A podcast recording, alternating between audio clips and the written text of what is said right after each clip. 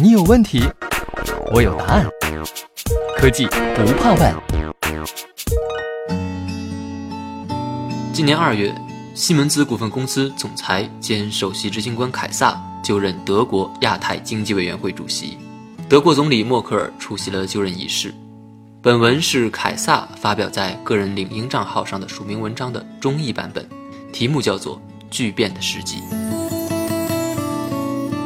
一个全新的亚洲世纪是否已经来临？很多迹象表明，它的确已经悄然发轫。毫无疑问，世界的力量平衡正在发生着转变。美国仍然是全球最大的经济体。曾几何时，它也是自由贸易最强有力的支持者，但时过境迁，他在种种决策中鼓吹的“美国优先”，正日益善变为“美国唯一”。这一趋势，在美国主张其利益的言辞论调中显而易见。欧洲则深陷内忧外困，内部挑战丛生，对外则缺少协调一致的经济政策。欧洲国家本就规模不一，视野不尽相同。英国脱欧进程中出现的混乱，使情况更加复杂。如不进行根本性的改革，任何改善都是一纸空谈。相比之下，亚洲，特别是蓬勃振兴中的中国，已经锻造了强大的经济发展动力和自信心。自二十世纪九十年代以来。亚洲地区的国内生产总值增长三倍多，其中中国增长了九倍。伴随着经济的繁荣，数以千百万计的人们摆脱了贫困，步入了中产阶级的行列。然而，这一伟大的成就在欧洲鲜少获得应有的认可。在技术领域，亚洲也迅速迎头赶上。中国的空间探测器在月球背面着陆，就充分说明了这一点。迄今为止，没有任何其他国家取得如此成就。而在电信领域，中国也早已超越西方。在直接面向消费者的商业平台领域，这种成功模式的重演也将指日可待。随着新丝绸之路和“一带一路”倡议的提出，中国正在推进基础设施建设，这将惠及全球百分之六十五的人口。这一倡议将有可能成为人类有史以来。最大的投资计划。亚洲其他一些国家所推进的发展战略也同样提出了明确的方向。印度正在实施 “Making India”，这是一项雄心勃勃的工业化战略。此外，印度尼西亚、越南和马来西亚的工业政策也都旨在实现增长和进步。日本和韩国已经跻身成为世界领先的经济体。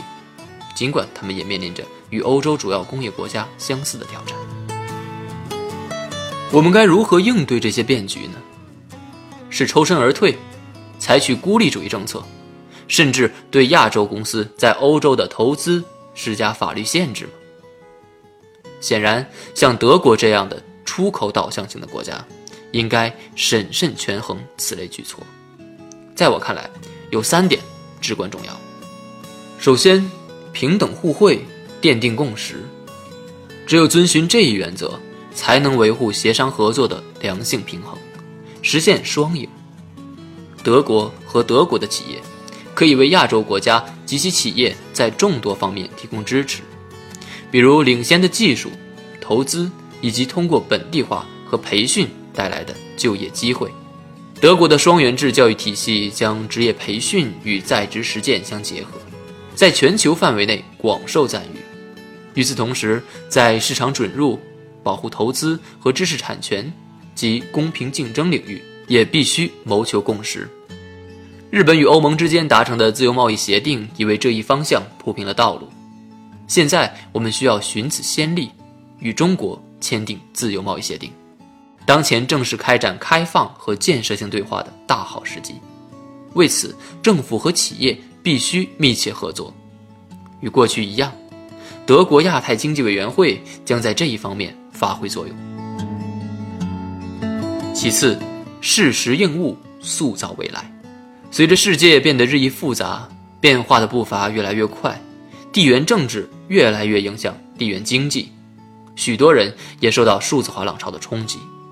不论是气候变化还是城市化，在诸多领域，亚洲国家正面临着巨大的挑战。这也正是德国企业能够凭借多年的经验和创新能力可以提供帮助的地方。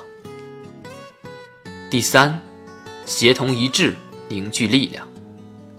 近几十年来，德国公司在亚洲取得了巨大的成功，这部分归功于亚太经济委员会的有效工作。他们在该地区建立了良好的关系网络，谙熟当地市场环境和市场需求。此外，德国制造也享有极高的声誉。然而，这些都不足以确保未来的成功。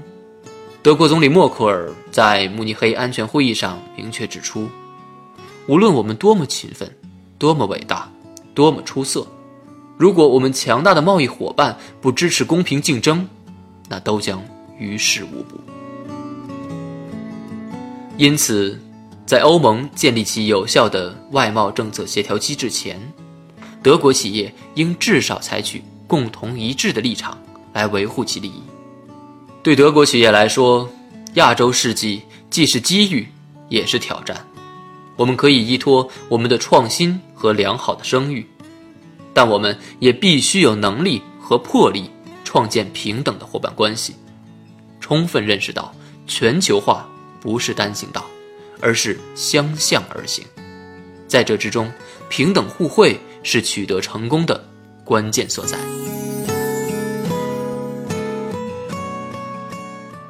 西门子，博大精深，同心致远。